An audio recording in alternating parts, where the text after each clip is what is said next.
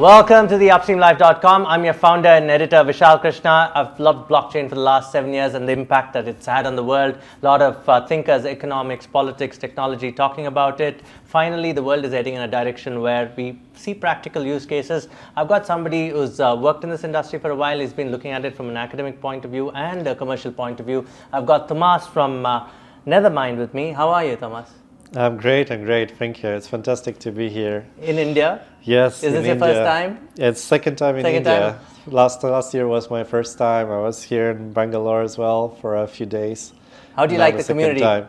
Uh, fantastic! It's like so many people. Attendance is great at the events. You see lots of uh, lots of people very early at the university being interested in uh, learning about the projects, looking for the entrepreneurial opportunity. Mm-hmm. Uh, probably a bit of exploration of technology. Uh, people are very, very, very interested in hearing more, and they're very inquisitive. Right? So there's and lots of young questions. too, and young, very young, I guess. Uh, yeah, I think that here the community is very often like uh, lots of students. Lots of students. I think in uh, other other locations, we see a bit more of a mix of the uh, like business, traditional Yes. business, and students coming together to the events. Or, or maybe it's just the nature of the events that I attended in India. It's uh, it's my perception from like two true. or three events. I mean, I mean, I'm 43, but when I go to an airport, you see all these young people, and I think I'm already a pensioner at 43. you know, that's it's strange, isn't it? It's, it's beautiful. Also, I want to talk about you. How did you enter this blockchain community? Were you always into immutability, trust, you know, collaboration? Is that how you got interested in building this? Um, I think that my my story uh, probably was pushing me in that direction already when I was choosing uh, my interests around university times. Uh, I went to towards business administration, but also IT and computer science.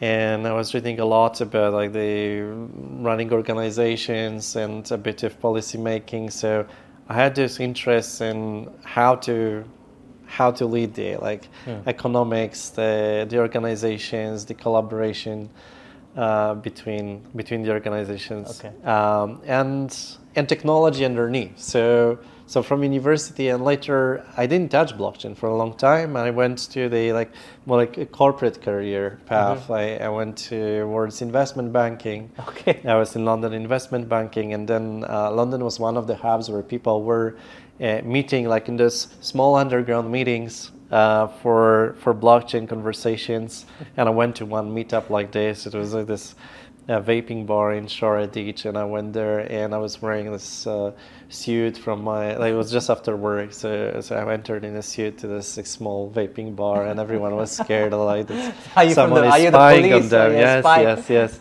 Uh, and then I started exploring. Like, they started sharing the ideas with me, and I started reading more and more and more and more. And that was 2017. So uh, there are many people with like so much more experience started earlier, but because it's six years already, so for many new generations of, of thinkers, uh, I come with uh, like with with expertise that I want to hear about. Okay. What does the company solve? Never mind. What does it solve? Nethermind. Nethermind was uh, designed as a company that will bring a bit more of a traditional approach in sustainable growth and delivering very, very high quality uh, engineering solutions, research, uh, consulting. But it was targeted as uh, bringing this uh, approach to blockchain that you, you really believe in the vision and technology, but you don't want to approach it in a revolutionary way of just discarding traditional finance. That you, uh, we wanted with Nethermind to to build solutions thinking that traditional finance will come to blockchain and that those two worlds will want to innovate together. And I think this is happening now. In 2017, it was a bit more. Uh, more Difficult, not obvious, yes. more or less. uh, Sorry, it was much less obvious in a sense that blockchain was too small for many of the large companies. They were interested, but they were coming, and there was just the early days and very, very inefficient technology. Now the money involved is larger, which means that there are more opportunities for careers, and uh, it means also there is opportunity for business. So the large banks, large institutions, the government starts to look at it and think what big problems it can solve. Okay, and you're solving for all these integrations between the old world and the new world uh, to simplify. A lot, yes, lot very much, very Yes? much. This is uh, this is the goal for us to to make sure that we connect, that we build bridges between the traditional finance and blockchain, and we do that with this uh, strong belief that the Mm. blockchain is fantastic technology. Uh, with a lot of fun for the, the people who work at Nethermind. Yes. So we don't want to uh, to lose that that feel of exploration, of being independent builders, uh, of feeling like the part of the community, and still bring the, the enterprise to that. Okay. And, yeah. You're an iBanker who got into this profession of building, you know, Mm. decentralized applications, integrating them, of course. Uh, what is the current view on blockchain or decentralized application? Do they want to integrate? Uh, how will how will a banking business integrate decentralized applications, for example, or decentralized finance? Well, this will be a convergence of, mm-hmm. over time. I think it's unavoidable that mm-hmm. the the governance and much of the financial systems mm-hmm. will move on chain because it's very natural to digitalize. Like the the entire world moves to digital space, right? This is something that we've been talking about 10, 20 years ago, and now it was really, really hard to represent the value. Uh, in that digital space, and blockchain delivered as solutions. Um, when you look at uh, decentralized applications, very often we see the decentralized application defined as a smart contract, Yes. something that operates on chain, and uh, and totally independent, and totally like uh, free from any of the regulations. And many many people think that this this is the only way, right? But Many people did think it's the only way, but yeah, and, they, and they want now. it this way, right? And uh, and you have to also appreciate that this this might be the direction that will be important. But for many institutions and governments, it's better to be cautious, to think about it as oh, this is innovation. We need to digitalize assets. We want to represent the value in the mm. digital space, but we cannot go there without uh, without that cautiousness, regulations, and so mm. on. If we want to move already the institutional money in. Yes. And those two spaces coexisting is very beautiful. If you mm. have a space that allows anyone to interact with the system, but also protects the, the large institutional payments uh, from, from the lack of oversight and, and protects it from all the, um, all the hacking Yeah, dangers absolutely. and so on. That, that, these are great use cases. And is the world really moving in that direction? Early, any early experiments in your in the banking community or the iBanking community? Do you see? You don't have to name anybody, but do you think that community is interested? Do they sit in your talks? I know you talk in a lot of places. Uh, what's the general feeling like? They want to experiment, or they were saying that look, it's still a lot of people think that this is the way. But like you mentioned, it you can have your own private blockchains if you wanted. People have already tried Hyperledger, smart contracts. You can have a hybrid of sorts where you can have immutability from outside. People from outside come in and give consensus. You can have a lot of mixtures, right? That's I see it that way though. Uh, yes, this is very much happening, and I think there are two parts of it. One is, oh, this this is a growing opportunity. It's a mm-hmm. large business, so we should start dealing with it. And this is this is traditional finance thinking. This is large enough asset mm. to be interested in it, Correct. but it doesn't mean that it solves the problem for them. And it means that oh, this is big, so our customers will need to mm. do, and there is opportunity there. So we'll provide the tooling, and we'll start integrating like custodian solutions, Yes. uh, institutional staking, and so on. That's what we do at TwinStake as well. And the the other part is problem solving. So actually, what those institutions are coming to blockchain with. Uh, what kind of problems they're coming to blockchain with, and and they say, well, in the digital space, when we digitalize assets, uh, what are the benefits and challenges? Challenges are identity on blockchain. Like how do you how do you bind the the keys, like the public-private key space of, of blockchain, traditional thing that's you you identify yourself only by the by the number, really. Like and, and how do you bind it to the physical world? So digital identity, uh, the reputation tracking in the in the on-chain behavior with the respect of privacy. And, and blockchain is a bit of like this dance between transparency and privacy because what should be transparent, what should be private? Like you would you would like to have transparency of mechanisms for those institutions. They won't want to say we interact with each other, with governments, with other institutions, want to see what happens there because we don't want to trust each other. Like those institutions want to play business and, and, and verify what each other is doing, but want to provide privacy to our users to, to protect their data. Uh, to protect their uh, the trading uh, information and so on, um, not other way around. But I got it. but you also have the risks of ending up with the other way around solution. So institutions come and say, we want to solve the, the problems of the digital world. Uh, we want to solve the problems also of reconciliations between like the, the large corporations or like the governments dealing with like policies, their big money tracking, treasury Yes. reconciliations.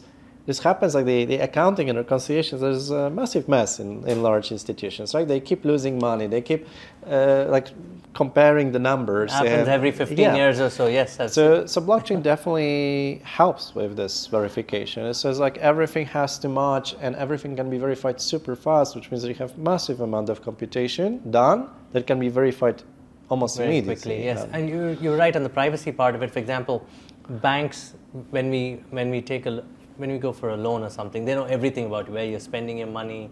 You know, you know, you've been to a restaurant. They know everything, right? Blockchain can actually help saying this this person is a verified customer. You your your information is kept private, and yet somebody can verify saying that yes, you can lend to this individual, right? Instead of taking that entire transactional history, right? And that that's a sort of privacy, not not, not the application of blockchain perhaps, or uh, in the Web three world, right? Yeah, so this this uh, kind of selective disclosures yes. or like range disclosures that we say that uh, in blockchain are possible with the with the cryptographic mechanism. That I can mm-hmm. say, if someone requires me to have particular annual income to take a loan, like the mortgage, for example, say, or maybe maybe rent a flat. I'm mm-hmm. coming and say, I would like to rent mm-hmm. a flat, and say, prove me that your monthly income is above this number. I can tell them, yes, sure, here is a proof that it's yes. above this number, but I don't have to tell you whether it's 10 times yes. above this number or just above. Uh, and this is the level of privacy that, that seems most convincing because with privacy you can go in the, in the risky areas mm-hmm. of saying that you, you support illegal activities and you know nothing about what happens. Uh, you can you can go also in the risky area of no privacy at all, or everyone can check everyone's yeah, uh, behaviors, details, yes. which which may uh, pose a risk for people who want to mm. like because because some of my illegal activity might may target people who are visibly uh, better off, right? Like say you may say, oh, Absolutely. this person is wealthy, Absolutely. they keep lots of assets, so we target them, and, and you want to protect yeah. those people. It's, it's interesting. I want to draw one more analogy, and let me know. I mean, this is just gen, a general thought, not your. I don't want. I want your personal mm. thoughts. Need not represent your company. I want to set that very clear to the audience because you come from the world of finance previously. Uh, the VC community, obviously the venture capital community, the private yeah. equity company, uh, co- private equity companies, they raise a lot of money from LPs, limited partners, mm-hmm. right? And there's no information flow there too, right? The LPs asking why is there no return? Uh, you know, we have a seven-year timeline, but the fund has gone to 11, 12. Why haven't returns happened, right? There's a good way for blockchain to apply in this type of use case too. Where has the money gone in? Why has it gone in? Right? How much will my return be? There are use cases like this. Right? Uh, very often, probably. I feel that this is not always the problem of technology. Mm-hmm. I mean, question is, can you can you really solve tracking where the where the money went without blockchain? The majority of the cases, yes, because there are some uh, much much higher level trust issues than just the calculation. Like yes. when you're a Absolutely. limited partner, VC, you're investing uh, the trust is everywhere. So the blockchain will not solve all the trust mm. requirements mm-hmm. because you trust the founder, yes. you trust the partners. Uh, so, so blockchain doesn't solve that much. Mm. I mean, it may help with reconciliation of all the different systems. Mm-hmm. Let's say that uh, if we if we all want it to be to be fine between us, and like we want to track it together, we make sure that that we verify quickly if the cal- we we can limit the amount of computation that we have to do Correct. if it's if it's very complex, not in this case. Like we see, it shouldn't be complex computation. You want to mm. track it. You maybe you want to have some transparency.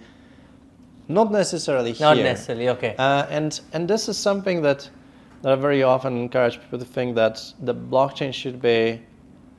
There are some potentially simple cases that are very often advertised as okay. this is what blockchain solves, and then people intuitively feel like, well, why, why, why do I need it? This mm. doesn't seem like such a problem. I'm, I'm, glad you're answering that question. Yeah. So the use cases are limited, you're saying at this point of time? Hmm, well, they're always limited, but not limited in the sense okay. that they're not extremely valuable okay. now. Uh, How about this example? Say farm to fork. Everybody talks about traceability of uh, vegetables from the mm. farm, whether they're pesticide free And the supply chain, is it perfect? Is it creating all the numbers? Are they verified? Is it reaching the store fresh? Is it really nutritious to the customer? Is that a use case?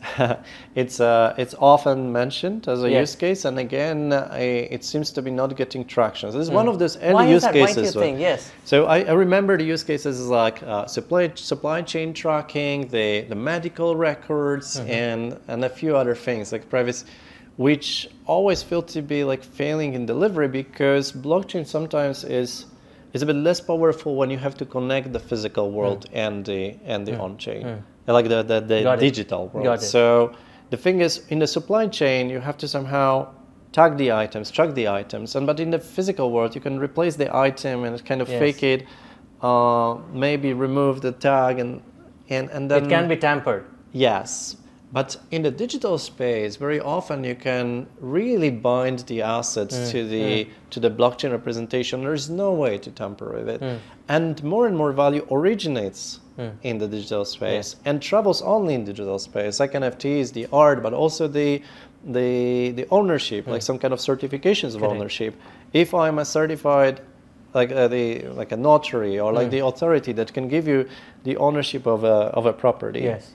It originates already on blockchain and it travels and there is no way uh, once again the property will be related to if it's a physical property then it becomes a problem Correct, like because how do you represent that it got damaged that like Hmm. someone took on all the but if the property is also digital then blockchain is fantastic and probably more and more value. Ah, will now it be will be sense. so that's why we talk So about this is a metaverses digital right? property. So- digital property. Yes, and the digital for digital property, there's no better solution than blockchain, blockchain. and the value of digital property probably sooner or later will will get higher than the value Okay. of all the physical property. Okay, at what stage of the curve are we on? Uh, low end adoption, high end adoption, hockey stick? I mean, we bring in all these terms you would have been used to. Where Yeah. are we at this stage? You know, you're right. When people build on blockchain or Web3, they identify a use case. This digital property is something very important. It need not be physical. You don't have to apply it to the physical world.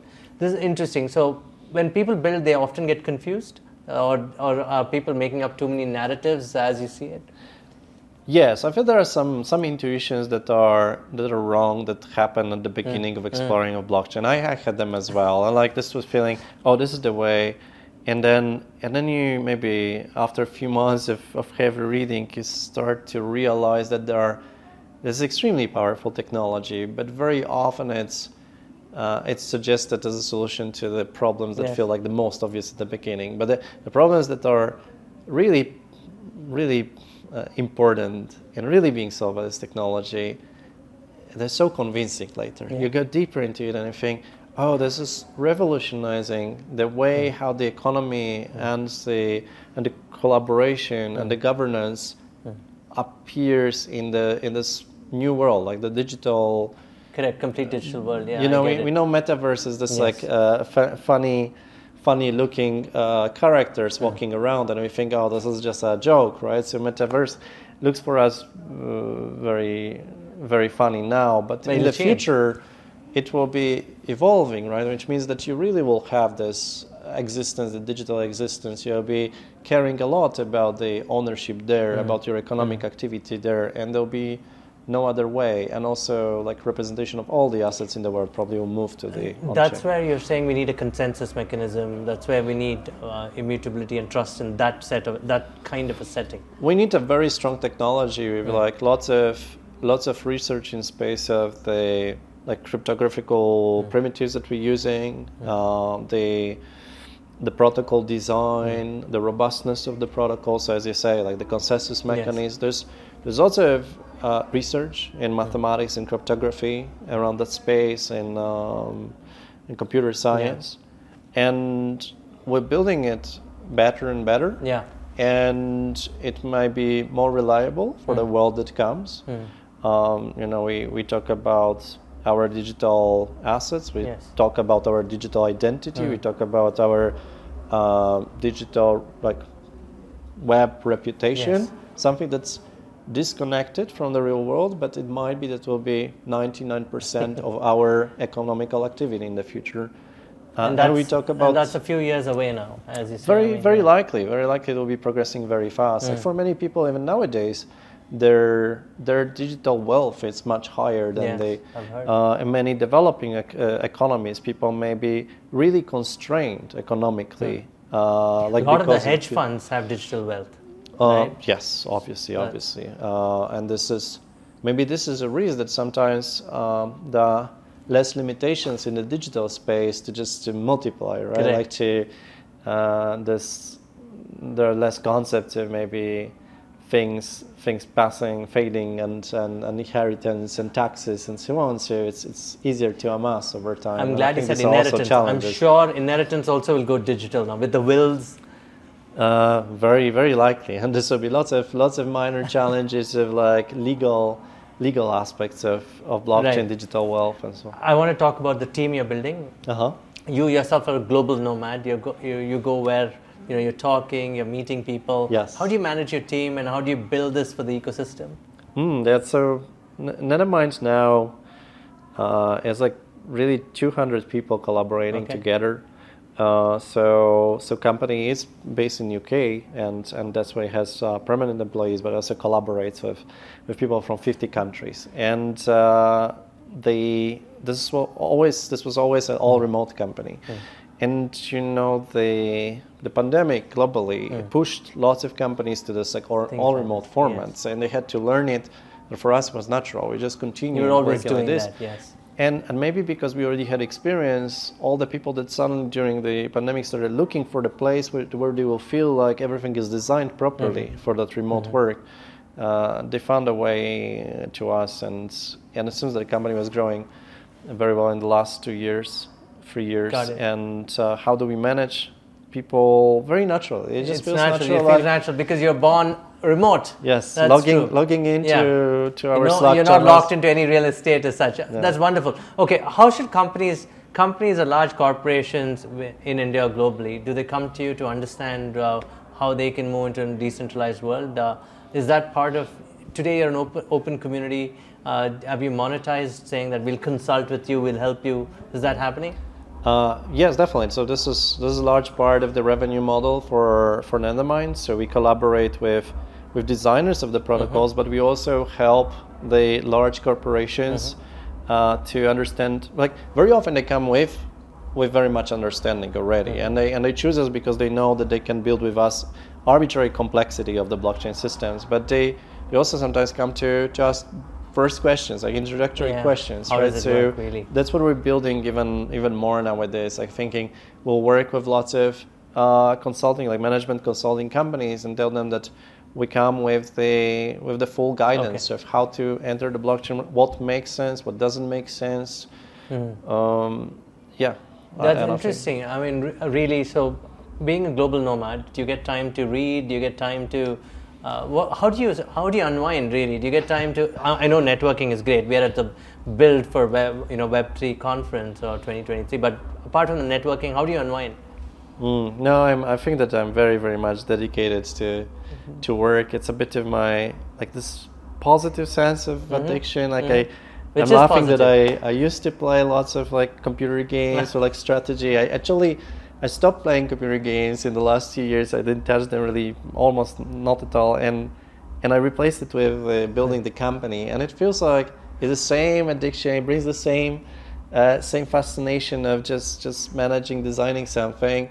But it feels like it brings much more much more added value for, for everyone and, and building together. It means that you have so many friends in the industry. You, uh, I, yeah, me being a nomad, but I meet many of my friends on the road. Like we, we travel together for Yeah. short terms and we split. That I meet other people. I meet new people at conferences. It's, uh, it's fantastic. It gives a lot of. Would uh, you say I'll, I'm a fan of history? So Thomas, you have to tell me. Uh, are we in a sort of a cusp of change in the world with this technology? Uh, the the change to the world with the technology of uh, we, uh, blockchain. yes, we saw the industrial revolution, we saw the internet revolution.